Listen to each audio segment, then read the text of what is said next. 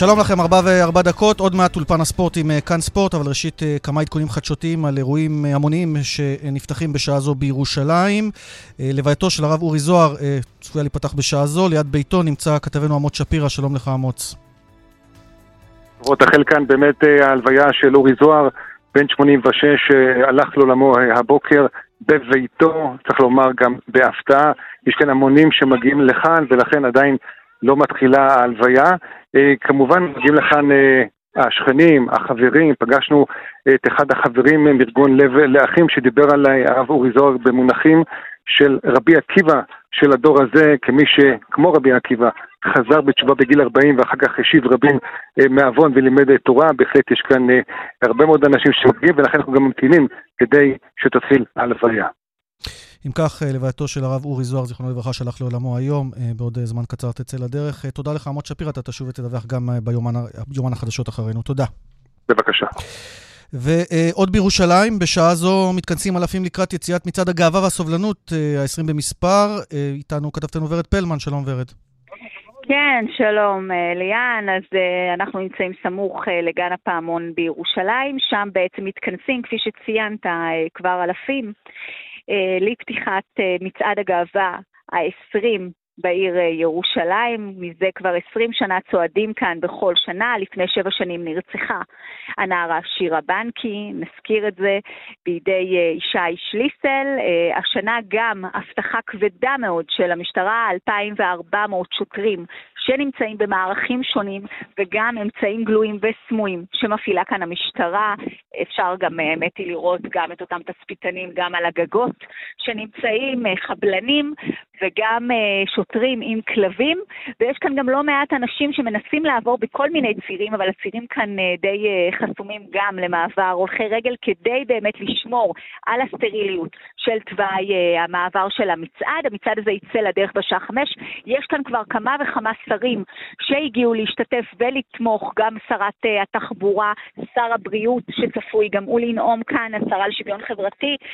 מירב כהן, שכבר ראינו אותה כאן, סגן שר הביטחון, יואב סגלוביץ' וגם השר לביטחון הפנים, עומר בר-לב, צפוי להיות כאן במצעד הזה. המצעד יחל בשעה חמש דרך, הרח... דרך רחוב קרן היסוד, רחוב המלך ג'ורג', הלל, ויגיע לבמת הסיום בגן העצמאות, שם גם ינאם בפעם הראשונה יושב ראש הכנסת. יושב ראש הכנסת היום הוא מיקי כהן, חבר הכנסת מיקי, מיקי לוי, סליחה, והוא ינאם כאן, זה נאום ראשון של יושב ראש הכנסת, כאמור, כן. במצעד הגאווה בירושלים, ואנחנו נמצאים גם ליד מחאה שבעוד זמן קצר תתקיים כאן, מחאה שמארגן ארגון להבה, שכבר שמענו את הקולות בימים האחרונים, להוציא אותו אל מחוץ לחוק, ליאן. ואת תשוב ותעדכני גם בהמשך, ורד פלמן בירושלים, תודה לך. תודה. ועכשיו אנחנו עם ענייני הספורט.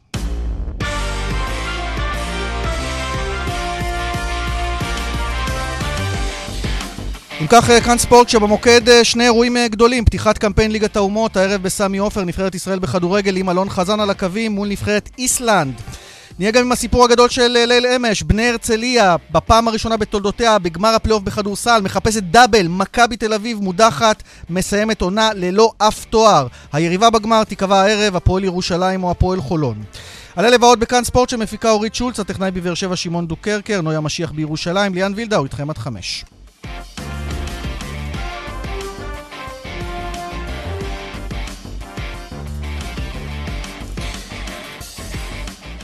מיד בהרחבה גם על משחק הנבחרת הערב, פתיחת הקמפיין ליגת האומות, נשמע את כל הפרשנויות, כל ההיערכות לקראת, אבל ראשית להפתעה, אולי לא הפתעה בעצם, על פי יחסי הכוחות אמש, בני הרצליה מביסה 96-74 את מכבי תל אביב ביד אליהו, מדיחה אותה בחצי הגמר, מנצחת 2-1 בסדרה ועולה לסדרת גמר, כאשר היריבה תתברר הערב, 1-1 בסדרה בין הפועל ירושלים להפועל חולון, משחק בארנה, ואגב, האירועים החדשותיים שהזכרנו קודם לכן, בעקבות לווייתו של הרב אורי זוהר, זיכרונו לברכה.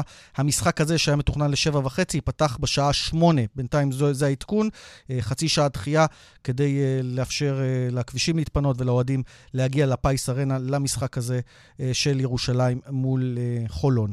אבל ראשית, אנחנו עם המנצחת הגדולה של ליל אמש, זוהי בני הרצליה, שכאמור באמת עושה עבודה יוצאת מן הכלל, ולפני זמן קצר שוחחנו עם מאיר קרביץ, שחקנה הצעיר. שלום, שלום. הדופק כבר ירד או האקסטזה עדיין בעיצומה מבחינתך? אה, אנחנו כבר אה, אחרי אחרי זה מתאוששים וכבר חושבים קדימה. זה אולי סוד ההצלחה שלכם, למרות שהייתם באמת טובים כל העונה, למרות שאתם מחזיקי הגביע, ולמרות שכולם חשבו, הנה מכבי תחזור באיזשהו שלב, הצלחתם לשמור על איזשהו קור רוח, איזושהי שלווה פנימית, ולהמשיך לשחק כדורסל שלכם, להכתיב את הקצב שלכם. אה, כן, שמע, בסוף אתה יודע, במנורה, בשתיים-שלוש דקות מכבי יכולים לחזור אה, מפיגור אה, גדול, אבל אני שמח שהצלחנו לעשות את העצירות. ולקלוע, אחרי שהם קולים, שאנחנו מחזירים ישר בסל, וזה מה שעזר לנו, אתה יודע, לשמור על ההפרש גבוה. ושיחקנו את המשחק שלנו, שזה בסוף אה, מה שעזר לנו לנצח. מעבר למשחק הספציפי הזה, שבו באמת לא זכור דבר כזה, תבוסה כזו של מכבי במשחק מכריע, אה, מה לדעתך עשה את הסדרה לכיוון שלכם? אתם פשוט קבוצה יותר טובה? בסדרה זה יכול ללכת לפה ולפה, כן, אני באמת בסוף שמח שזה הלך אלינו, אבל אה, שחקנו את המשחק שלנו, היינו מאוד אגרסיביים, שם... את המפתחות ששמנו לפני כל משחק הצלחנו לעמוד בהם. ההגנה, לשמור על הקצב ולא לתת להם לרוץ. ואני שמח שבסוף, אתה יודע, עמדנו במפתחות האלה, והנה, הצלחנו. אבל אתה, אתה שחקן צעיר, אבל אתה יודע מה זה מכבי תל אביב. אה, עם כל המסורת, עם כל הקהל. אז שוב, אני שואל, אפשר לומר שהרצליה קבוצה יותר טובה ממכבי תל אביב, לפחות זה מה שהתוצאות מראות. שמע, אני לא יוצא לך פה בהצהרות, אנחנו יותר טובים, פחות טובים, אבל uh, בסוף ניצחנו את הסדרה, אתה יודע, מכבי קבוצה טובה, הם סיימו לפנינו, היתרון ביתיות היה אצלם. ואני שמח שהצלחנו לנצח, כי בסדרות ובמשחקים אחרים, אתה יודע, זה יכול ללכת ל... לכל כיוון, ואני שמח שהיד שלנו הייתה עליונה. תכף נדבר עליך, אבל כמה מילים על, גם על אנשים אחרים. קודם כל, אורן אהרוני, שנה ראשונה. ממש כמאמן בוגרים, הגיע מהנוער של מכבי תל אביב, וזה לא מובן מאליו שמאמן כזה מצליח להנחיל שיטת משחק, מצליח לה... להנחיל את כל מה שהוא רוצה, וככה זה נראה, שהוא הנחיל את כל מה שהוא רוצה. בקבוצה חדשה. ספר קצת על אורן. שמע, אורן, אה, לפני שהוא מאמן הוא בן אדם מדהים, כן? הוא... הוא עובד איתנו, הוא נשאר איתנו לפני אימונים, אחרי אימונים, מה שאנחנו צריכים. הוא, וזה כיף, כיף לדעת שבסוף עבודה קשה משתלמת, כי אורן זה בדיוק העבודה הקשה, ואני הכי שמח בשבילו. הוא גם נותן לך מפתחות. תשמע, אמנם רק שתי נקודות אתמול, אבל 19 דקות, זה דקות משמעותיות לשחקן צעיר במעמד כזה, וזה לא משהו נקודתי, כלומר, זה, זה קורה. כן, שמע, באמת אני שמח, אני מרגיש שאני מתפתח ממשחק למשחק, מאימון לאימון. אני עובד קשה, ואני שמח, כמו שאני אומר, שהעבודה הקשה משתלמת, אבל uh, יש uh, עוד הרבה לפניי, ואני שמח שאני בדרך הנכונה. כולל נבחרת כמטרה, אני מתאר לעצמי. נבחרת זה חלום, נראה לי זה חלום של כל שחקן uh, להיות בבוגרת. ותגיד, אונואקו הזה, מאיפה הגרלתם אותו? זה פשוט סנטר מפלצתי. לא נראה שיש... נראה שהליגה קטנה עליו, אני חייב לומר. לפחות ככה זה נראה בכל המשחקים, גם בגביע המדינה שראינו וגם בסדרות הללו. שאל את אורן ואת אקוניס מאיפה הם הביאו אותו, כן? כאילו, איך הם הצליחו, אבל אה, הוא שחקן ענק, באמת ענק. שמע, זה פשוט לא יאומן איך אה, בכל משחק אה, מכריע הוא פשוט מתעלה על עצמו כל פעם מחדש, ובא ומביא מספרים ותצוגות כאלה. זה לא יאומן. כן, וזה היתרון, יתרון מאוד משמעותי שלכם, אבל עושה רושם שפגעתם גם בכל הזרים. אה, אפילו בשחקן שהגיע מקבוצה שירדה ליגה, אה, קמפ, נותן. לכם את מה שהוא צריך לתת. נכון. יאיר, אני רוצה לשאול אותך לסיום, אה, קודם כל, בעד מי אתה הערב? ירושלים? חולון? האמת שאין לי עדיפות, אני אגיד לך את האמת. מה שאנחנו נקבל, אנחנו נקבל, אנחנו נתאמן כמו שצריך ונתכונן למשחק, ו... אנחנו צריכים להסתכל על עצמנו, אנחנו לא צריכים להסתכל על אחרים. ו... אתה מרגיש שתבואו לסדרת גמר נגד אלה או אלה כפייבוריטים בגלל העובדה שהבסתם את מכבי תל אביב, בגלל שאתם נראים כל כך טוב, בגלל לא. שאתם מחזיקי הגביע? לא, לא, אני לא חושב שתהיה פייבוריט לא לפה ולא לפה. אנחנו נשאר עם הרגליים על הקרקע, נעבוד קשה, נתכונן למשחק שיהיה לנו, ואנחנו נקווה שאנחנו נסיים את העונה הזאת עם חיוך ענק על הפנים. דאבל, הרצליה, זה נשמע משהו בכלל שלא לא נתפס. חלום, מה, זה חלום. חלום, והלוואי וזה יקרה, ואנחנו עובדים קשה בשביל זה. תגיד, זופי עבדיה נכנס לחדר הלבשה, מה, מה אמר לכם אחרי משחק? תמיד יש לו איזו יציא, יציאה אחת או שתיים. שמע, הוא, שהוא גאה בנו, אבל יש לנו עוד שני משחקים לתת, mm-hmm. ואנחנו מתכוננים כבר למשחק הקרוב ביום שני.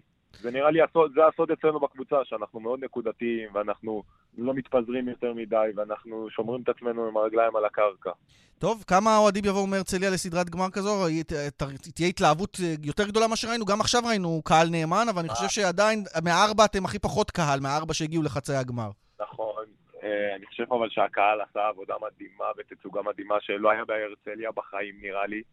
יבואו, יבואו קהל, אני מאמין, אני מאמין שאתה יודע, ככל שזה אנא ממשחק למשחק, באים יותר ויותר אוהדים, ואני חושב שתהיה אווירה מחשמלת. אנחנו אה, מקווים ורוצים לראות סדרה טובה, אם זה ירושלים או אם זו אה, חולון. רוצים להודות לך, יאיר קרביץ, הרבה הצלחה.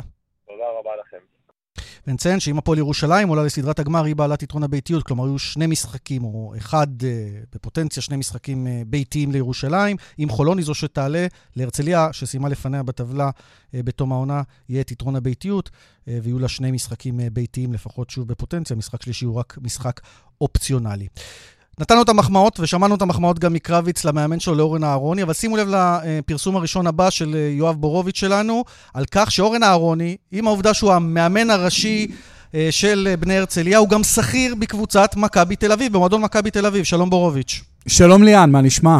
אז אתה מביא את הפרסום הזה שהוא די מדהים בסופו של דבר, כלומר, ניצח אורן אהרוני את מעסיקיו. והדיח אותם אה, בחצי גמר הפלייאוף. כן, אנחנו, תראה, אנחנו לא יודעים אם אורן אהרוני מקבל, אה, מוציא חשבונית או מקבל משכורת, אבל זה בכלל לא משנה, כי הוא כן עובד בשכר של מכבי תל אביב במשך כל העונה האחרונה, במקביל לכך שהוא מאמן בני הרצליה, פשוט דבר שהוא בלתי ייאמן. עכשיו, מה אורן אהרוני... אולי בנקודה הזאת אפשר גם להחמיא לו, הוא לא ספר את מכבי והדיח לא. אותם, למרות שהוא עובד אצלם, למרות שזה מעורר שאלות אתיות בוודאות, בטח אם הוא היה מפסיד. תראה, הוא עובד מצטיין בהרצליה בטוח, אולי גם במכבי תל אביב. בואו נספר מה הוא עושה במכבי תל אביב. בבקשה. אורן אהרוני מאמן באקדמיית המצוינים, אקדמיית הנוער של מכבי תל אביב, בשעות הבוקר. הוא שם אחראי על החבר'ה, הוא מאמן את החבר'ה הצעירים העילויים של מכבי תל אביב, ואורן אהרוני... לא מעורב בקבוצה הבוגרת, לנו, אבל את כל... במחלקה הצעירה, כן. כן, במחלקה הצעירה, אורן אהרוני אומר כיתות ז'-ח', עכשיו יש לו עוד תפקיד שם, הוא גם המגשר, המקשר בין מכבי תל אביב לבין בית הספר תיכון חדש.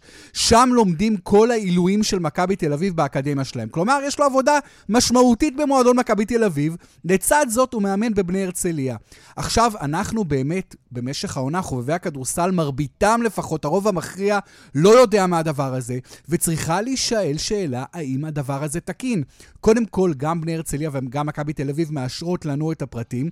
אז בוא תיתן את התגובות באמת של הגופים, של הרגולטורים. נביא את התגובות, ובבני הרצליה אומר גורם בכיר, אומר, תבדקו שהיו גם דמויות הרבות אחרות בכירות שעבדו עבור שני מועדונים. אנחנו כמובן נבדוק את העניין הזה, כן, אבל כן, בואו... אנחנו נ... מכירים שעובדים בכמה משרות. למשל, מאמן הנבחרת הבוגרת עובד בחולון ובנבחרת, אבל פה מדובר על שתי יריבות, יריבות בליגת העל. עכשיו, אורן אהרוני הוא גם מאמן נבחרת העתודה באיגוד, הכל בסדר, 100%, אבל לא היינו מעלים על הדעת שהוא מקבל שכר גם מבני הרצליה וגם ממכבי תל אביב בו בעת. אז בוא תן את התגובות. בואו נקשיב לתגובות של הגופים הרגולטוריים. אז קודם כל פנינו למינהלת ליגת העל בכדורסל, והיא בהתחלה, גורם מאוד בכיר שם, לא ידעו, לא ידעו מהעניין הזה. בסופו של דבר נתנו לנו תגובה, והם אומרים, אין בתקנון במינהלת סעיף האוסר זאת, ואולי אמש ראינו שאין צורך בסעיף כזה.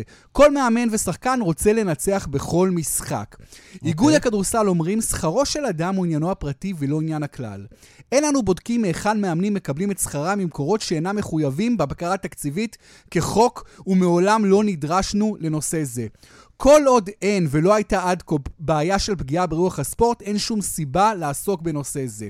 אז באמת האיגוד אומר זו לא פגיעה ברוח הספורט, אבל האם זו לא פגיעה ברוח הספורט שמאמן מקבל שכר משני מועדונים שונים יריבים שמשחקים באותה ליגה? זה אך ורק הציבור ישפוט. הבאת את הפרטים, זה הפרסום שלך, יואב בורוביץ', הבאנו גם את התגובות של כל הגופים וכולל הקבוצות שמאשרות את אה, דבר ההעסקה הכפולה ויש לנו ממש ברגע זה תגובה, רגע, תגובה כן. רשמית מבני הרצליה. כן. התגובה שלהם, לא קיים ניגוד עניינים, והדבר היה ידוע לכל מאוד מפתיחת העונה. עבודה בשני מועדונים במקביל נהוגה ומקובלת במועדונים רבים בארץ ובעולם. האומנם?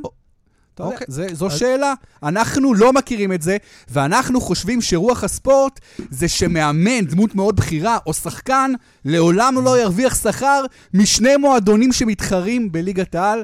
בעינינו זה לא יעלה על הדעת. טוב, על כל פנים, אה, אה, אורן אהרון ניצח את מכבי תל אביב. אין ספק, בשורה התחתונה. המחמאות על העבודה המקצועית זה בוודאי, זה גם מהשחקנים שלו, שהם אלה שהוא בעצם עובד איתם. אבל אלה הפרטים, יואב בורוביץ', הפרסום שלך, תודה רבה. תודה. אנחנו נשוב ונתעדכן איתך בהמשך, גם בענייני NBA, כדורסל מעולם אחר. Uh, עכשיו אנחנו ניגע בצד של מכבי תל אביב, uh, והצד המאוד מאוד מאוכזב מסיים עונה ללא שום תואר. זה חריג, בלתי נתפס במכבי, uh, ובואו נשמע את הסיכום של אבי אבן, שהגיע כממלא מקום, ומסיים עונה מוקדם מהצפוי. מאוד מאכזב לסיים ככה את העונה, מאוד עצוב ומאכזב. לצערי, לא הופענו כמו שהיינו אמורים להופיע. במעמד כזה. בעצם איבדנו מה, מהעוצמה שהייתה לנו ביורליג, שידענו לחזור משחקים ולקחת משחקים. אני חושב שאחד הדברים שהיה חסר לנו בקבוצה השנה זה עוגן ויציבות. ברגע שאין עוגן ויציבות, אז התנודות הן גדולות, גדולות מדי. נקלעתי לסיטואציה פשוטה במועדון, וכשאני נכנס למשהו, ולא חשוב מה אני עושה, אני עושה אותו, נכנס אליו במלוא הכוח, במאה אחוז ועם כל הלב. ואני יודע שלא השארתי שנייה אחת פנויה לספק. באתי להילחם פה עד הסוף. עשינו מטרה אחת נהדרת, מטרה שנייה לא צלחה. אין דרך מתסכלת יותר ועצובה יותר מבחינתי לסיים את המסע הזה, אבל בכל מקום שאני אעבוד בו ויקראו לי כשצריכים, אני אגיע. חלק מהחיים, לפעמים אתה שם את כל הלב בחוץ, וזה לא מספיק. לא מספיק, אה, אומר אה, אבי אבן, שכמובן גם אה, ברור לחלוטין שהוא יסיים את תפקידו כמאמן, השאלה אם הוא יחזור לפוזיציה הקודמת שלו. ארלה וייסברג, וואלה ספורט, שלום. אהלן ליאן. תן לנו קצת מהתחושות במכבי תל אביב וגם מהתוכניות העתידיות. אז אמרנו, אבי אבן לא יהיה המאמן, הוא יחזור לעמדת הסקאוט, ומי יהיה המאמן, אם, אם הוא חוזר לעמדה? זו שאלת כמה וכמה מיליוני דולר. אני חושב שבמכבי תל אביב בעיקר מנסים לקלוט, להקל. ולהפנים את מה שקרה להם. אה, מיד אחרי המשחק מיהרו ככה מאחורי הקלעים לתדרך אה, עיתונאים שהתקציב אמור לעלות בשנה הבאה, זה כנראה נועד גם להרגיע קצת את הקהל. לאוזניהם של המינויים, לא רוצים לאבד פה את המינויים שממלאים את ההיכל בטח ביורוליג. בדיוק, אבל זה עדיין לא אומר שמכבי תל אביב הולכת להיות אה, ב-level אחד עם ריאל מדריד, או עם ברצלונה, או אחרות שנמצאות אה, בצמרת היורוליג. מה גם שכל ו... מאמן שהם לא יביאו ייקח נתח גדול מהגדלת התקציב הזו, אם אנחנו מדברים על מאמן זר, כמובן שזו המגמה, אם אני מבין. וכאן השאלה המרכזית, כי מכבי תל אביב, אנחנו מכירים את השמות, אנחנו מכירים את הדיווחים, להביא מאמן כמו צ'אבי פסקואל או אנדריאה טנקרי, מאמנים בסדר הגודל הזה, מצליחים ממכבי תל אביב לבצע מהפכה חשיבתית. אה, היו, היו מאמנים מצליחים בעבר במכבי שקיבלו חוזים יפים מאוד, פיני גרשון, דיוויד בלאט, יאניס פרופולוס, אבל אה, הם קיבלו את ההעלאות האלה ואת החוזים הכבדים אחרי שהם רשמו הצלחות במכבי. מכבי מעולם לא הביאה בשכר מאוד מאוד גבוה מאמן חדש, וכדי לעשות את זה, כדי להנחית מאמן אה, בסדר הגודל שאנחנו מדברים עליו, היא תצטרך לעשות את זה בפעם הראשונה. פסקואל הוא עדיין השם החם? אמ, בפנטזיה לפחות כן, אמ, אני לא בטוח שגם במציאות, שזה, שזה מהלך שהוא מציאותי. והשאלה גם איזה סגל יעמוד לרשות, איזה מאמן שלו יהיה. בוא, בוא תעשה לנו איזושהי סקירה זריזה, אראלה, לגבי מי צפוי להמשיך. די ברור, אני חושב שיש זרים שישלמו את המחיר, שלא עמדו ו... בלחץ, לא באירופה ולא בליגה. הרשימה של מי ימשיך קצרה מאוד. נשאיר רגע ישראלים זרים בצד, רומן סורקין בוודאי ימשיך, סיכוי די גבוה שגם ג'ון דיבר טלומאו. לגבי אף אחד מהאחרים, אני לא יכול להגיד לך בוודאות שהוא יישאר. כולל שחקנים עם חוזה, כמו יואב זיו, אה, יואב, אני אומר, אה, כמו יפתח זיו. אה, נכון, והכי מעניין זה כמובן סקוטי ווילבקין. שיש לו חוזה. שיש לו חוזה אבל יש לו גם ביקוש בטח. זה כבד. יש לו ביקוש, אבל סעיפי היציאה בחוזה שלו הם בסכומים מאוד מאוד גבוהים. תראה, בסיום אתמול ווילבקין הלך להיפרד מהקהל, גם במתחם חדרי הלבשה, עבר אדם-אדם. אה, נתן איזה חיבוק עם איזה כמה מילים, זה נראה כמו סיבוב פרידה ונשמע כמו סיבוב פרידה. פעם אחרונה שאמרנו את זה, זה היה לפתח זיו בגלבוע הגליל, ובאמת זה היה סיבוב פרידה, והוא עבר למכבי. כן. בדיוק. עכשיו, כדי שווילבקין יעזוב, צריך לקרות אחד משני תרחישים, או ששני הצדדים יגיעו לסיכום שאוקיי, יש לנו חוזה, אבל זה לא עובד, בואו בוא, בוא ניפרד, או שהוא יקבל באמת הצעה מאוד מאוד גבוהה, שכלכלית תשתלם לו אה, גם על סעיף השחרור הגבוה וגם אה, לקבל אה, את השכר ש, שהוא רגיל ו, ומגיע לו לקבל mm-hmm. במועדון אחר. אני יודע שפנרבכצ'ה הטורקית מאוד רוצה אותו, יש לו גם אזרחות טורקית, אני מזכיר לך, שזה כמובן יתרון כן. בעניין הזה. אז, אז ווילבקין זה עדיין, בוא נגיד, סימן קריאה וסימן שאלה בו זמנית, אנחנו לא יודעים מה, מה יקרה, כי מבחינת האיכויות שלו אנחנו מכירים. מצד שני, הקבוצה כולה נבנית תמיד סביבו, וזו גם מסתמנת כאיזושהי בעיה בסופו של דבר. תגיד, איך מכבי בעמדת הגבוה למשל, אז ריינולדס לא הוכיח את עצמו. וזיזיץ' יש לו חוזה, אבל גם כן לא ראינו איזה משהו מיוחד, והוא שחקן יקר מאוד, ומהצד אחר, אמש ראינו את אונואקו, ובכלל בסדרה ובעונה הזו, מפלצת יורוליג אפשר אפילו להגיד אולי, 25 נקודות, 15 כדורים חוזרים, האם מכבי הולכת להסתער על uh, שחקן כזה למשל? אה, כבר עלו דיווחים עוד בפברואר, עוד בתקופת זכייתה של בני הרצליה בגביע המדינה, שאונואקו מועמד להצטרף למכבי. חוק הגורל הוא, סליחה, שהשחקן עם החוזה המובטח, שאין לו סעיף יציאה ולא שום דבר לעוד שנתיים, זה דווקא ג'יילן ריינולד, אני יכול להבטיח לך שהוא לא יישאר, ימצאו את הדרך. הוא גם לא ירצה להישאר במעמד של שחקן לא, לא בכיר. אני מניח שלא. אנטי ג'יג'י זו שאלה שא' תלויה כנראה בזהות המאמן, וב' בעניין של אלטרנטיבות. אה, במהלך העונה נדמה היה שהוא הולך ומקבע את מעמדו כאחד הסנטרים היותר טובים ביורוליג. החלק האחרון של העונה קצת קלקל את זה, גם הסדרה אה, מול ריאל מדריד, שזה חתיכת matchup קשה עם טבארס ופוארייה שם, וגם הפלייאוף הישראלי, שעליו אי אפשר לשפוט אותו אחרי הפציעה המחרידה שהוא עבר אה, במשחק ההוא מול הפועל חיפה. טוב, אז מכבי מלקקת פצעים, אה, ייקח להם עוד זמן להתאושש, שאגב, היום לא רצו להתראיין אף אחד ממכבי תל אביב, ושמענו את הסיכום של אבי אבן במסיבת העיתונאים מאוחר אמש, אחרי התבוסה הביתית וסיום הדרך, למעשה בלי תואר, שזה, אני לא, לא יודע מתי זה קרה לי במכבי תל אביב. ב-2008, פעם אחרונה, ומכבי מסיימת את העונה בלי גמר, בשום מפעל, שזה פעם ראשונה מאז 1993. מטורף. עכשיו, זהות הפיינליסטית הנוספת. בני הרצליה תהיה שם בפעם הראשונה בתולדותיה, תנסה לזכות בדאבל היסטורי, ומולה, האם זאת תהיה הפועל ירושלים, אה, שמארחת ערב בארנה, את הפועל חולון, אחת-אחת בסדרה, משחק מכריע. איך מגיעות שתי הקבוצות הללו, הרלה, למשחק הזה? קודם כל, הן מגיעות עם הרבה פקקים, כנראה. כן, באוטובוס, זו שאלה שמתבקש להגיד עליה באוטובוס, אבל כן. הן מגיעות, כן, עם הרבה פקקים, כי יש פקקים בירושלים, אבל אה, אני מניח שהארנה תהיה די מלאה בסופו של דבר. ירושלים, יש לה את היתרון ביתיות, והשאלה אם גם יש לה את היתרון איכות, זה לא בטוח. כן. קודם כל, שעת המשחק כבר נדחתה לשמונה, בגלל כל האירועים, כן. אה, יש מצד הגאווה, יש את הלוויה של הרב אורי זוהר, זכרו לברכה. אה, יש איזושהי תחושה באוויר שהפועל חולון הפסידה את הסדרה, ברגע שהיא לא השכילה לשמור על הבית שלה, היא כבר קיבלה את ההזדמנות שלה, כבר ניצחה בירושלים, ואז בעטה בדלי במשחק השני. אבל אני לא יודע להגיד לך, תשמע, זה משחק אחד, אנחנו מכירים את חולון לטוב ולרע, תלויה בגארדים שלה, שיש להם יכולות להתפוצץ וראינו את היכולות האלה, ג'ו רגלנד עם 40 נקודות במשחק מספר 1, טיירוס מגיעים 41 ברבע הגמר, זאת אומרת, כשהם נכנסים ליום אי אפשר לעצור אותם. מצד שני, התלות בהם כל כך מוחלטת, בטח בסגל הזה, כשאדם סמית, אה, הגארד השלישי לא עומד לרשותו של גיא גודס, ברגע שמנטרלים אותם, אז חולון במשחק השני נתקעה על 61 נקודות. באיזשהו מקום זה תלוי בה ותלוי בהגנה ובאינטנסיביות אה, שאיתם הגיעו הפועל ירושלים. בירושלים יש את יתרון המומנטום, יש את יתרון הביתיות, יש את יתרון הקהל. זה יכול להפוך לחיסרון אם העסק מתחיל קצת לקרטע בהתחלה, בעיניי משחק פתוח לחלוטין. כן, לגמרי, אני מרגיש כמו 50-50. ארלה וייסברג, תודה רבה. תודה רבה, חג שמח. את סדרת הגמר נשדר בשבוע הבא אצלנו כאן רשת ב', אנחנו עוד לא יודעים איפה יהיה המשחק הראשון, השני, הכל הכל ייקבע הלילה, ועוד עניין אחד שנקבע היום, רמי אדר חוזר uh, כמאמן uh, ראשי לליגת העל, הוא יאמן את uh, גלבוע גליל. אה, במקומו של אה, גיא קפלן. רמי אדר אה, בשנה שעברה עזב את הפועל באר שבע אחרי תקופה ארוכה במועדון הדרומי. פרסומות ומיד נשוב עם פרק נבחרת ישראל, גם זה שידור ישיר אצלנו כאן הערב, עם ליגת האומות בכדורגל, משחק מול איסלנד, 9.45, ראשית מוקד התנועה.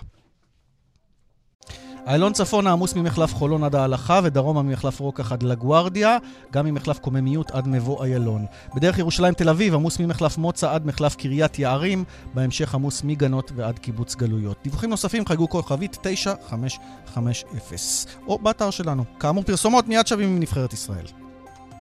כאן ספורט, אה, שלב הכדורגל, שלב אה, קמפיין ליגת האומות, אה, שמתחיל למעשה הערב, שמעתם גם את הפרומו, שידור ישיר אצלנו בכאן רשת ב', מ-9 ו-5 כבר נהיה בשידור בעמדה בסמי עופר, לקראת פתיחת המשחק 9.45 ישראל מול איסלנד, משחק הבכורה של אלון חזן כמאמן הראשי של נבחרת ישראל, ובכלל, קמפיין עם תקוות גדולות, אולי אפשר להפיל דרכו ליורו, לא דרך המוקדמות הרגילות, כי ישראל בבית עם אלבניה ואיסלנד, על פניו שמות שאפשר אה, אה, לעבור. רוסיה נגרעה מהבית הזה בשל ההשעיה שלה, המלחמה באוקראינה, הושעתה למעשה מכל המפעלים. איתנו פאנל הכדורגל שלנו לערב הזה, אושרת עיני, שלום. אהלן, אהלן. שחקנית נבחרת ישראל בעבר, אלון מזרחי, מלך השערים, האווירון, שלום אלון. אהלן, אהלן. Uh, טוב, בואו ניגע במקצועית במה שצפוי לנו הערב. Uh, מבחינת הנבחרת שלנו, קודם כל, אלון חזן, ככל הנראה, כך על פי הדיווחים, ההרכב הבא, אופיר מרציאנו, אלי דסה, שון גולדברג, מיגל ויטור בהופעת בכורה, דורון ליידנר שמגיע מהנבחרת הצעירה, המגן הצעיר השמאלי, עדן קרצב, גם הוא מהנבחרת הצעירה, מוחמד אבו פאני, דור פרץ, מנור סולומון, ותכף ניגע גם בסוגיה הזו, ליאל עבדה ומונס דבור. אלה ה-11, כך לפחות המשוערים שתורגלו. Uh, נתחיל איתך, אלון, לגבי ההרכב, המסתמן, איך זה נראה לך? תראה, קודם כל יש פה שינוי במערך, אה, מה שלא היה הרבה שנים, כי בשנים האחרונות הנבחרת שיחקה עם שלושה בלמים, מערך של 3-5-2, ואנחנו. כאנשי הכדורגל, פרשנים ומי לא, טענו שלא צריך לשחק אה, עם שלושה בלמים, ובצדק.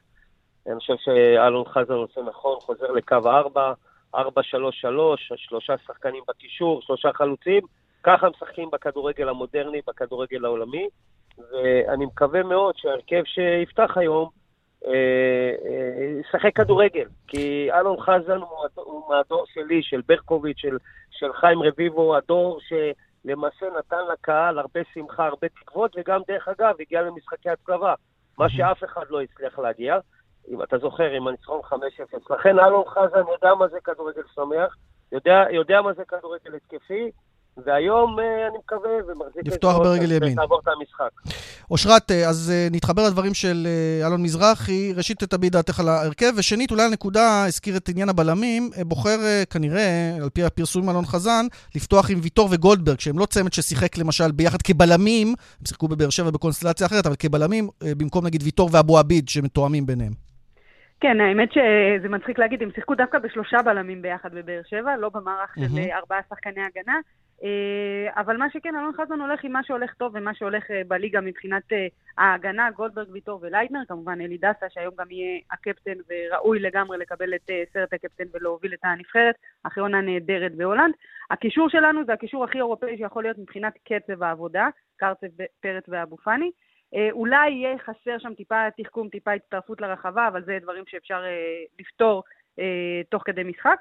ושלישיית ההתקפה שלנו זה שלישיית התקפה אולי הכי מוכשרת אם נוציא החוצה את אה, זהבי, עבדה אחרי עונה נהדרת בסלטיק, אה, מונס דבור וסולמן שאומנם לא שיחק בתקופה האחרונה בגלל כל המצב באוקראינה, אבל אה, ראינו אותו, ראינו למה הוא מסוגל, חזר לכושר עם משחקי אימון עם הקבוצה שלו עם שכתר דנית בתקופה האחרונה. אז הנה, נגעת בנקודה של סולומון, בוא נשמע את סולומון, את ההתייחסות שלו לעובדה שהוא לא שיחק למעשה באופן סדיר כחצי שנה. לא שיחקתי אה, הרבה זמן משחק רשמי, מאז משחקי נבחרת האחרונים, ובשכתר הפעם האחרונה ששיחקתי משחק רשמי זה היה ב- בדצמבר. אה, אבל אני חושב שבחודשים האחרונים אני מתאמן יותר חזק ממה שהתאמנתי כל, ה- כל החיים שלי, אז אני יכול להרגיש שאני מרגיש מצוין. שניכם שחקנים, אה, אלון, אושרת, אה, מרכיבים שחקן אבל שלא שיחק כל כך הרבה זמן, עם כל האיכויות שלו. אתה רוצה לשמוע את דעתי? כן. ממש לא. ממש לא. כל בוח... הכבוד למנור סולומון. היית שם את אצילי נגיד במקום? אליו. לא, לא הייתי נותן לו לפתוח. שחקן שלא שיחק באופן סדיר, גם אם הוא יהיה אה, קריסטיאנו רונלדו, לא נותנים לו לפתוח, כי אתה יודע, אתה צריך להחזיר אותו בהדרגתיות. יש הבדל בין להתאמן לבין כושר משחק. אני הייתי מרכיב את שון וייסמן, מזיז אה, אולי את דבור קצת לכנף, יחד עם ליאל עבדה, כי אני חושב ששון וייסמן, הוא בכושר הכי טוב בחלק ההתקפי שנבחרת. אז תכף ניגע גם בווייסמן. אושרת, דעתך לגבי סולומון? אני, אני מסכימה עם זה שלא נותנים לשחקן שהוא לא בכושר משחק לפתוח בהרכב, אני חושבת שהמצב פה הוא קצת, הוא קצת שונה, ואם כבר אה, הזכרת לנו את קריסטיאנו רונלדו, זה בדיוק ההשוואה, הוא העתיד של נבחרת ישראל, הוא uh, מקבל איזושהי הנחה נקרא לזה, גם בגלל המצב וגם בגלל הכישרון לא, שלו. לא, בתקופה שלנו, אושרת, לא היה הנחות. לא היה נכון, בשביל זה הגענו למשחקי הצלבה. שלמה שרף שאימן אותנו בנבחרת, רגע, אני אשתים רק את המשפט. שלמה שרף שאימן אותנו בנבחרת, מי שהיה משחק ומי שהיה בכושר טוב, לא חשוב איפה, בארץ או בליגות באירופה, הוא היה פותח בהרכב. אין דבר כזה, לא קיים דבר כזה. גם אם זה מנור סלומון, ואנחנו מאוד מאוד מעריכים אותו, הוא ייתן לנו עוד הרבה הרבה רק... עתיד ורוד לנבחרת. כן, אושרת. אני מסכימה, אני, רק, אני רק אזכיר שאת האימונים הכי קשים שהוא מדבר עליהם, שהוא עשה, הוא עשה הרבה ביחד פה ב- בישראל, בבית הנבחרות, תחת המסגרת של, ה, של ההתאחדות, של הנבחרת. זאת אומרת שהם כן מכירים וניטרו את כל הדברים. זה בסדר גמור, אבל בוא נגיד ככה, שאני לא הייתי נותן לו לפתוח, אני חושב שגם... אה, תראי, יכול להיות שאלון יש לו מחשבה אולי להריץ אותו לקראת המשחקים הבאים, אבל בוא, בוא נקווה שמנור סולומון והנבחרת יתנו, יתחילו ברגל ימין, זה הכי חשוב. ובשורה התחתונה, השינוי הגדול, ליאן, בנבחרת, כן. וזה מבחינתי הדבר החשוב, זה 4-3-3 של ההנחיה. המערך משתנה. אבל בוא, נגעת בנקודה של וייסמן, אלון, נגעת בנקודה של וייסמן שהיית מצפה לראות אותו בהרכב, אולי על חשבונו של דבור, שיש לו עונה פחות טובה בגרמניה. נכון, עכשיו רגע, רגע, תכף נשמע את אלון חזן מתייחס גם לסוגיה של דבור, פה יש סוגיה אחרת, גם סוגיה מערכתית. דבור, ככה אנחנו מבינים, כינס את השחקנים, התנצל על כל מה שהיה קודם, אומר להם אל תתייחסו לשריקות בוז, בואו נפתח דף חלק, וגם צריך להעריך את זה, אגב, שהוא מגיע לנבחרת, כך אומר אלון חזן, הנה בוא נשמע. אני הייתי מופתע, אני לא ידענו, אף אחד מאיתנו לא ידע על השיחה שמונס מנהל עם השחקנים, זה היה בחדר הלבשה. יש דברים שהשחקנים שומרים לעצמם ואמורים לשמור את זה לעצמם, ואנחנו לא צריכים להיכנס לזה. אני קודם כל מאוד שמח גם על היוזמה של מונס לדבר עם השחקנים ולהעביר את המסר הזה. אני הייתי מאוד מאוד שמח שיגיע כמה שיותר קהל, שלא ישרוק בוז לא למונס ולא לאף אחד אחר. מונס הוא חלק מהנבחרת שלנו.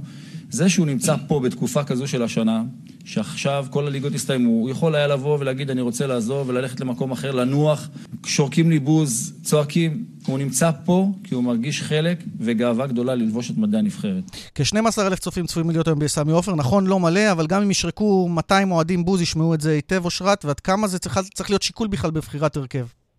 זה לא צריך להיות שיקול בבחירת הרכב, אבל כן אפשר מאוד להעריך את מונס דבור ואת המחויבות שלו לנבחרת, גם בתקופה אה, היותר לחוצה, נגיד את זה, אחרי הפוסט שעורר אה, סערה, הוא הגיע, התייצב, שיחק, אה, גם כששרקו לו בוז הוא הפקיע ועשה הכל למען אה, נבחרת ישראל, וזה מה שחשוב בסופו של יום. זה שהוא לקח מנהיגות ולקח אחריות וגם דיבר עם השחקנים עכשיו בהתכנסות הזאת על מה שהיה, אה, ואיחד את הנבחרת סביב המטרה שלהם, סביב המטרה של ניצחון וטובת הנבחרת, זה רק אפשר, צריך לתת לו יותר קרדיט. לא יודעת אם בבחירת ההרכב, אבל בכל מקרה, בתור חלוץ מרכזי, הוא עושה עבודה טובה, וכנראה זה, זה השיקול היותר גדול. ליאן, כן, אני אלון. אני צריך לבחור בין דבור לווייסמן בנקודה הנוכחית, אפרופו מקודם אמרתי לך, מי שבכושר הטוב ביותר צריך לשחק, כן. או מי שמשחק סדיר צריך לפתור בהרכב, הנה הדוגמה, שון וייסמן. 20 גולים בוודוליד. 20 גולים בוודוליד, קבוצה בליגה הספרדית, קבוצה איכותית. זה שחקן שחייב להיות בהרכב. אבל אצלך השיקול הזה של שריקות בוז, כן, לא, היחס לא, עם לא, הזה לא בכלל לא רלוונטי גם. אוקיי. לא, לא, לא רלוונטי, לא מעניין. אבל אתם אומרים לא מעניין, אבל חבר'ה, זה משפיע על שחקנים. הם אומרים, כששורקים לנו בוז וזה ככה גורף, זה משפיע לפעמים על שחקנים. כן, אבל אתה יודע, שחקן כדורגל צריך לאטום את האוזניים שהוא עולה על מגרש כדורגל, זה לא מעניין מה צועקים ומה שורקים, ממש לא רלוונטי. האמת שמונס עשה את זה מלכתחילה, ועובדתית הוא גם הבקיע ועשה דברים טובים למען הנבחרת, אבל צריך לזכור שהנבחרת שלנו היא גם נבחרת שהיא די צעירה כרגע. בטח שאין את אה, ביברס נטחו וערן זהבי על המגרש, המנהיגים הוותיקים יותר, ויכול להיות שעליהם זה, זה דווקא ישפיע יותר. מי שחקן המפתח שלכם? אה, תבחרו כל אחד-אחד, אלון. קשה, קשה מאוד. תראה, אני ארצה לראות את השילוב של גולדברג עם ויטור. אה, אתה יודע, לא היה לנו בלמים ברמה הגבוהה ביותר מהתקופה שלי, אריק בנאדו, אביר שלח ואחרים. אבל ויטור זה, זה, אני חושב, החיזוק הכי, הכי משמעותי לנבחרת ישראל. שון גולדברג, שעשה עונה יוצאת מן הכלל במכבי חיפה, מעניין לראות איך תהיה ההגנה mm-hmm. יחד איתם. אה, כל, כל הקבוצה, אני אין לי שחקן אחד שיכול okay. אוקיי. להצביע שהוא הוא, הוא הדומיננטי. כל הקבוצה צריכה לשחק כדורגל ולנסות לנצח כמה ש... אה, אושרת? לשחק כדורגל התקפי, זה הכי חשוב.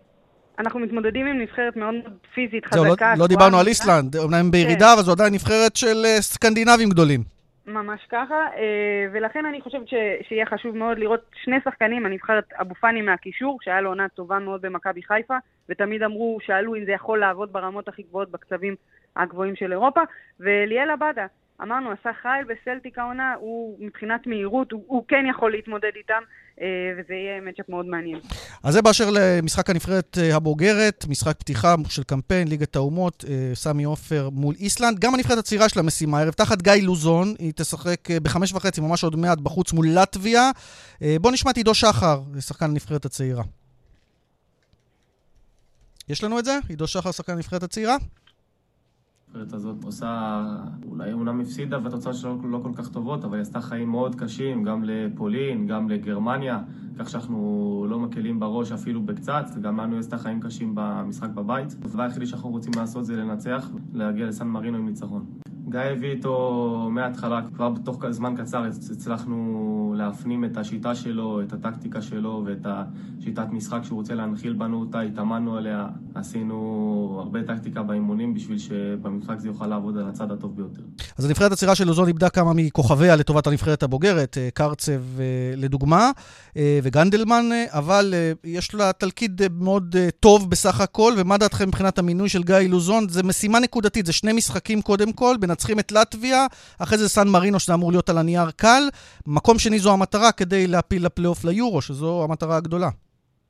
תראה, קודם כל גיא לוזון עבד בנבחרת הצעירה בעבר. זאת אומרת, אה, זה לא משהו חדש לו, הוא מכיר את המערכת, הוא מכיר את, ה, את המחויבות. אז אהבת את המינוי בשורה התחתונה.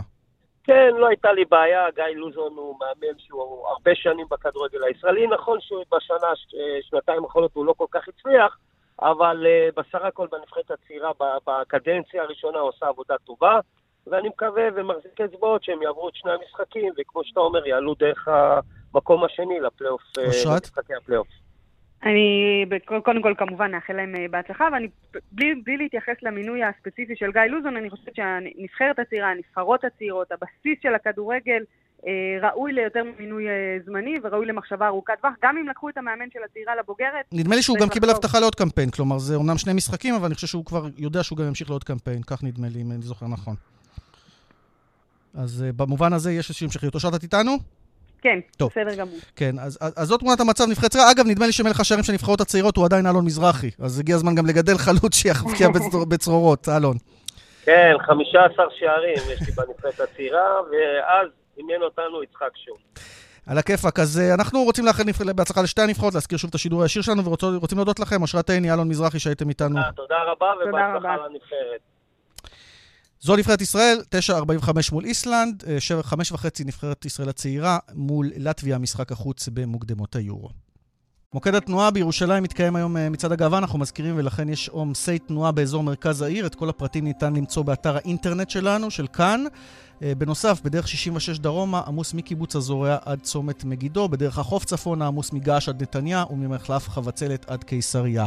דיווחים נוספים במוקד התנועה שלנו חייגו כוכבי 9550 או באתר. נחזור מיד עם סדרת גמר ה-NBA שיוצאת uh, הלילה לדרך, וגם על כמה עניינים בכנסת, חקיקה לטובת שיפור הספורט שלנו. עוד מעט. כאן ספורט, אה, סדרת גמר NBA אה, הולכת לצאת אה, לדרך ממש לפנות בוקר. גולדן סטייט מול בוסטון, משחק מספר אחת. יואב בורוביץ' שב אלינו באולפן תל אביב, אהלן בורוביץ' שוב. היי ליאן, מה נשמע? פנטסטי מבחינת הסדרה הזו, גולדן סטייט משחזר את ימיה כקדם, בוסטון יש לה את טייטום הנפלא, אבל גם צוות מסייע מצוין, זו הולכת להיות סדרה מאוד מאוד מעניינת. בהחלט, שתי הקבוצות שהיו הכי טובות, הכי עוצמתיות במהלך הפלייאוף הזה, גולדן סטייט במערב, בוסטון במזרח. נכון שלבוסטון היה מסלול קצת יותר קשה, והיא נזקקה לשבעה משחקים גם בחצי גמר המזרח נגד מילווקי וגם בגמר המזרח נגד מיאמי. הדרך של גולדן סטייט הייתה סלולה יותר. בכלל, ליאן, גולדן סטייט בשמונה שנים האחרונות עשתה שישה finals, שש סדרות גמר, שלוש אליפויות, היא רוצה אליפות רביעית. וברגע. שהיא נעדרה זה בגלל שקליי תומפסון לא היה בקו הבריאות, הוא חוזר לקו הבריאות וזה עוד כוח אש משמעותי מאוד. בהחלט, ובוסטון מנגד 12 שנים לא הייתה בסדרת הגמר ולא זכתה באליפות כבר 15 שנה, אבל בוסטון קבוצה גם עם הרבה מאוד כישרון ובעיקר שחקנים מאוד צעירים וקבוצת הגנה נהדרת. גולדן סטייט קבוצה עם יותר עומק התקפי. ההגנה שלה גם חזקה מאוד, אבל טיפה-טיפה פחות חזקה משל בוסטון. לגולדן סטייט יש את יתרון הניסיון, את יתרון הביתיות, את היתרון ההתקפי. הולך להיות בסך הכל matchup מאוד מעניין, ועוד דבר זה שמדובר בשני מועדוני ענק עם אוהדים בכל רחבי העולם. גולדן סטייט ווריורס בעשור האחרון הפכה להיות מועדון הכדורסל הכי אטרקטיבי ומצליח בעולם. צריך להגיד, הם גם שינו את פני המשחק עם השלשות. הם, הם החלוצים של הסיפור הזה של השלכת שלשות מכל כיוון, כי סטף קרי קולע מכל כיוון, אה, וזה שינה את המשחק נכון, לגמרי. נכון, וגם קליי תומפסון, ועכשיו יש להם את ג'ורדן פול, ויש את אנדרו ויגינס, וכמובן שיש את דריימונד גרין הוותיק המצוין. מנגד, בבוסטון יש את ג'ייסון טייטום הצעיר, שכבר נחשב לכוכב על, עולה בן 24 בלבד, לידו ג'יילן בראון, עוד כמה שחקנים טובים, מרקוס סמארט, אל הורפורד. בסך הכל הרבה מאוד שחקני כדורסל אדירים, ותהיה גם אווירה נפלאה, גם בסן פרנסיסקו בצד של גולדן סטייט, גם בבוסטון, בגרדן האגדי של הסלטיקס. בסך הכל מאוד מאוד צמוד, וגם הייתי אומר שבישראל, האוהדים כאן, אוהדי ה-NBA חצויים, יש הרבה מאוד... אולי הוותיקים יותר עם בוסטון, נכון. מהימים ההם, מהסדרות אה, מול הלייקרס, והצעירים יותר מכירים את גולדן סטייט, כפי שציינת את הסטטיסטיקה של השנים האחרונות נ... בהגעה לגמרים. נכון, כי בוסטון נחשבת באמת למועדון הכדורסל הכי מצליח אי פעם, הכי אגדי בעולם, הכי הישגי, אבל ההווה שייך יותר לגולדן סטייט. בסך הכל... תן לנו זה... קצת על ה matchup של המאמנים אה, בהיבט הזה. אז גם כאן יש יתרון ניסיון אדיר לגולדן סטייט, שם יש את סטיב קר, שכבר זכה עם הקבוצה הזו בשלוש אליפויות. סטיב קר גם היה שחקן אלוף ביחד אה, לצד מייקל ג'ורדן בשיקגו, לאחר מכן בסן אנטוניו, לצד טים דנקן תחת פופוביץ'. מצד שני, יש מאמן אלמוני, אימה אודוקה, מאמן שחור בן 44, שהעונה מקבל את הצ'אנס הראשון לאמן קבוצת NBA כמאמן ראשי, והוא מקבל את בוסטון סלטיק צלטיקס הגדולה, והוא עושה איתה פשוט הצלחה כבירה. לוקח אותה עד סדרת הגמר, ואתה יודע, אומרים בארצות הברית, רבים אומרים בתרבות ה-NBA, שבוסטון נחשבת לעיר הכי לבנה, אולי הכי גזענית ואנטי שחקנים שחורים. היו הרבה מאוד שחקנים בהיסטוריה שחורים שלא רצו לשחק בבוסטון. למרות שהיו דווקא... גם גדולים, אני זוכר את רוברט פאריש ואחרים. ו- ולפ... אבל דווקא תחת מאמנים שחורים, בוסטון סלטיקס מאוד מאוד מצליחה. זה התחיל... זה עדיין. issue? זה עדיין issue שם אה, לטעמך, בורוביץ'? זה עדיין מדברים על זה בתקשורת, ובסך הכל רואים בזה דבר מאוד חשוב. היה בעבר את ביל ראסל, אחרי זה קייסי ג'ונס, דוק ריברס, כולם זכו באליפויות, אולי עכשיו גם אימה אודוקה. בסך הכל מדובר ב-NBA, בליגה הכי פרוגרסיבית והכי שוויונית בעולם, כלומר, הכי הרבה מיעוטים שזוכים בהצלחות, מקבלים את המשרות הכי נחשקות, הכי בכירות, וזה יפה לראות. אם ניגע רגע, אני לא יודע אם התעדכנת לגבי טבלאות ההימורים, לאן זה נוטה? לכיוון גולדן סטייט? זה נוטה לכיוון גולדן סטייט, כן, גולדן סטייט היא קצת אה, פייבוריטית בהימורים. אה, אתה יודע, אם ניכנס אה, למספרים, אז אתה יודע, אם, אם רוצים להמר על גולדן סטייט, אתה צריך לסכן 160 דולר כדי להרוויח 100 דולר. אם רוצים להמר על בוסטון סלטיקס, שמים 100 דולר, ואז אם הסלטיקס זוכים, מקבלים בחזרה 240 דולר. אז אתה רואה שיש שינוי די משמעותי, כלומר, המומחים בהחלט הולכים עם גולדן סטייט. אבל רבים רבים חושבים שאולי הפעם זה שייך לבוסטון, בגלל שהקבוצה הזו קצת יותר חמה, קצת יותר צעירה, קצת אולי יותר אתלטית, יותר קשוחה. סדרה של הטוב משבעה משחקים. אבל עוד תופעה שראינו זה ששחקני בוסטון משחקים דווקא הרבה יותר טוב בחוץ מאשר בבית. אומרים שהקהל המטורף של בוסטון וכל הלחץ שם וכל האווירה המדהימה, דווקא מלחיצה קצת את השחקנים הצעירים, ותמיד כשהם יוצאים מבוסטון הם נותנים משחקים אפילו יותר גדולים מאשר בבוסטון עצמה. גולדן כן. סטייט פחות יש לה את הבעיה הזו, בסך הכל קבוצה הרבה יותר ותיקה. הולך להיות דו-קרב מאוד מאוד מעניין בין שתי הקבוצות הללו. ארבע בבוקר, גולדן סטייט בוסטון, משחק מספר אחת. יואב בורוביץ', תודה. תודה, ליאן. ועכשיו אנחנו רוצים לגעת במשהו אה, חשוב מאוד, אה, גם עסקנו בו בתוכנית הזאת לא פעם, מעברים של ילדים אה, מקבוצות, ילדים שעוסקים בספורט, מקבוצות כאלה ואחרות, לא פעם המועדונים מחזיקים אותם כבני ערובה, מדורשים שכר, נדרשים להסגר, מאבדים זמן יקר ויושבים בבית בגלל הסיפור הזה, ויש מי שמנסה לשנות את זה, אלה חברי הכנסת שרן השכל ויושב ראש שדולת הספורט, חבר הכנסת סימון דוידסון, שמעבירים בקריאה טרומית הצעת חוק לביטול תשלום על מעבר בין קבוצות של ספורטאי קטין. שלום לך, חבר הכנסת דוידסון. שלום, אחר צהריים טובים. אז לא פעם אני מקבל גם דברים שלא נכנסים לשידור, אגב, לפעמים אה, אה, הורים שמתקשרים במצוקה, ואומרים, מחזיקים את הבן שלי, הוא רוצה לעבור קבוצה, אומרים, לא, הכרטיס שלנו, שאתם רוצים, תשלמו כסף, מדובר בסכומים לא מבוטלים. חד משמעית, אה, מדובר, זה מגיע לפעמים לעשרות אלפי שקלים לילדים בני 13, 14, אני תמיד הגדרתי את זה ככלא ספורטיבי. ואתה יודע, אני באתי מעולם הספורט, הייתי יושב ראש איגוד השחייה, ותמיד אני זוכר שהייתי גם מאמן צעיר, היה מאמן בכיר מאוד מפורסם שאמר לי, הילדים הם של ההורים, לא של המאמן ולא של האגודה. ותמיד צריך לזכור את זה. אז מה אומרת שה... הצעת החוק שלכם?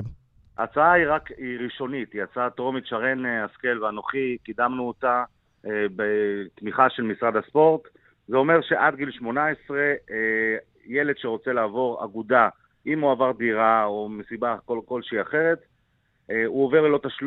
ללא כספי, ללא דרישה כספית, אלא אם כן האגודה יכולה להציג מסמכים שהשקיע בילד, קרי מחנות אימונים, אה, עזרה של פסיכולוג, פיזיולוג, וכדומה. אז הם כאילו יכולים לדרוש איזשהו החזר כספי על ההשקעה כביכול.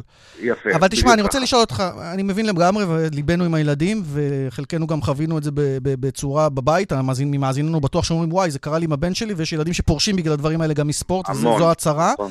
אבל יגידו לך המועדונים, זו הכנסה, בטח המועדונים הקטנים, תבוא בכדורסל מכבי תל אביב, ותיקח לנו את השחקנים הטובים בלי לשלם שקל, וממה אנחנו נתפרנס? אז אני אומר ככה, אגודה שתהיה טובה ותשקיע בילדים, ההורים והילדים ירצו להגיע אליה. ללא קשר לשם מכבי תל אביב, יש גם אגודות אה, קצה. סתם נתתי מכבי כדוגמה, כן? אבל בדרך כלל כן, מועדונים גדולים אוספים אליהם את הכישרונות, והמועדונים הקטנים מרוויחים את הכסף על מכירת הכישרונות. זה, זה ההליך. כן, אבל צריך, ההורים הרי משלמים, משלמים תשלום חודשי, משלמים על המחנות, משלמים אה, אה, על כל דבר שקורה במועדון כדורגל, ההורים משלמים בסופו של דבר, וגם האגודה מקבלת כסף מהמדינה כתמיכה ממשרד הספורט או מהטוטו, הם מקבלים את הכסף הזה. עכשיו, אם באמת אתם משקיעים בילד הזה, אם יש לכם ילד מיוחד שהוא מגיע, שהוא בן 16 ורוצה לעבור לקבוצה אחרת, אין בעיה, תעשו חוזה עם האגודה, שהאגודה תשלם את הכסף, לא ההורים. ההורים לא צריכים להיות בתוך הלופ הזה של ה... אה, של המעבר של הקטין ממקום למקום. האגודה שרוצה אותו, מכבי תל אביב רוצה קבוצה... אבל זה, זה בדיוק העניין, כי האגודות אומרות, לא, אני לא אשלם, אתה תדאג, אתה, רואים את החלום של הילד הוא להגיע לקבוצה גדולה, בדיוק, האגודה אומרת, תסתדרו עם השחרור, אנחנו, אנחנו נטפל בזה. אז בעצם נכון, המצב זה- הוא, יהיה אותו מצב. לא, זה לא אותו מצב, כי האגודה צריכה לשלם את הכסף הזה, לא, לא ההורים. וגם מדובר, ב... אנחנו מדברים על הרוב. הרוב הוא ילדים שהם לא מגיעים להיות בליגת העל ולא עוברים לשחק ב... לא בטוטנאם ולא בליברפול. הם סתם קלף מיקוח. ילדים- כן, שלפעמים הם קלף מיקוח. יש כאלו שגם עוברים, אה, עוברים לגור בעיר אחרת ומחזיקים אותם בקבוצה שגידלה אותה כביכול, ולא נותנים לילדים לעבור, אלא אם כן תשלמו עשרת אלפים או עשרים אלף שקל, ולפעמים להורים אין ברירה, והם עושים את זה. רגע, הצעת החוק שלא שלכם. מדברת על שנת ההסגר גם, שהיא משמעותית, כי לפעמים כדי לבטל את התשלום, עושים שנת הסגר, הילד יושב בבית לא. אה, עונה אחת, ואז אה, כן. מקבל את הכרטיס. אז זה יהיה חצי עונה. יש, יש הרי פעמיים בשנה אפשר לעבור בכל ענף כלשהו. זה תלוי מתי חלון העברות, אם זה בשחייה או אתלטיקה או כדורגל, זה, עדיין נשאר. זאת אומרת, אם אתה שחקן כדורגל ואתה רוצה בפברואר אה, לעבור קבוצה, אתה צריך לחכות לחלון העברה הבא. אם אתה אוקיי. בדצמבר רוצה לצאת, אז בינואר אתה כבר עובר לקבוצה הבאה. אני רוצה להספיק איתך. עוד משהו אחד, חבר הכנסת דוידסון, כראש שדולת הספורט. אה, היום יש אוהדי נבחרת ישראל בדרום, שלא יכולים להגיע למשל ברכבת למשחק אה, נבחרת ישראל בחיפה. המשחק מתחיל מאוחר, 9.45, להגיע לשם אולי כן אפשר ברכבת, אבל אין שום רכבת חזרה. איך מצב כזה קורה? זו לא נבחרת של הצפון או הדרום או המרכז. צר לי שזה הגיע לרגע האחרון, אני ציפיתי שגם ההתאחדות תטפל, תטפל בזה הרבה לפני. אני גם יושב ראש ועדת המשנה לספורט, פניתי אתמול בכנסת, אתם יודעים שהיה לנו יום אה, מאוד מאוד משמעותי בכנסת אתמול, והייתה מרב מיכאלי כל היום איתנו, פניתי למרב מיכאלי, היא טוענת שהבעיה היא הנושא של החשמול של הרכבת בצפון. לא, אבל זה שנים ככה, חבר הכנסת דוידסון, אין איך לחזור נכון. בלילה מחיפה, גם אין איך לחזור מבאר שבע בלילה לצפון אם המשחק היה בבאר שבע. פשוט אין רכבות לילה, אבל אין גם רכבות מיוחדות לפעמים לאוהדים. אז אני פניתי גם ללשכה של מרב מיכאלי וגם למרב מיכאלי בעצמה באופן אישי, היא אמרה שהיא תבדוק את הנושא הזה, אני עדיין מחכה לתשובה. המשחק הוא היום. זה כבר לא יקרה, האוהדים יצאו כבר באוטו, אתה יודע, הם לא מחכים לתשובה של משרד התחבורה על רכבת חזרה. לא שהם נסעו באוטו, יש כאלו שיגיעו לשם ברכבת, או יוותרו, לכן יש חצי אצטדיון ריק. כן, וחזרה אם לא יהיה להם איך לחזור, ויתחילו לחפש אה, איך לחזור בצורה כזאת, טרמפים, או אה, ההורים יבואו לקחת אותם. קחו את זה לחקיקה הבאה, חבר הכנסת סימון דוידסון, אנחנו מתקרבים לסוף התוכנית, אבל באמת, אה, נבחרת ישראל, צריך להיות אופציה לצפות בה מכל חלקי הארץ, לא משנה איפה המשחק מתקיים. מסכים איתך. אז אני רוצה קודם כל להודות לך, ראשית על היוזמה לגבי השחקנים הקטינים, זה רלוונטי לאלפי הורים, או מאות הורים לפחות, אה, וכמובן גם לגבי נושא האוהדים, זה לתשומת ליבה של הכנסת, אה, אולי בחקיקה זה ייפתר. חבר הכנסת סימון דוידסון, ראש שדולת הספורט, תודה שהיית איתנו. תודה רבה לכם. ואנחנו עם העניין הזה אה, חותמים את אה, כאן ספורט, אה, מזכיר לכם את השידור הישיר שלנו שוב, ישראל איסלנד, ליגת האומות אה, ב-9.45, אנחנו נתחיל את השידור שלנו עוד קודם לכן, 9 ו-5 כבר נהיה, גם עם קצת מוזיקה, עם ההכנות, עם כל הפרשנויות לקראת המשחק מהעמדה בסמי עופר. נודה לעוסקים במלאכה בכאן ספורט הערב הזה, לאורית שולץ המפיקה, בטכנאי בבאר שבע שמעון דוקרקר, אה, בתל אביב, באולפן תל אביב אמיר שמואלי, נויה משיח בירושלים. ליאן וילדאו, מאחל לכם המאזינים, שיהיה שבוע מצוין, נשתמע ממש עוד מעט. ביי ביי.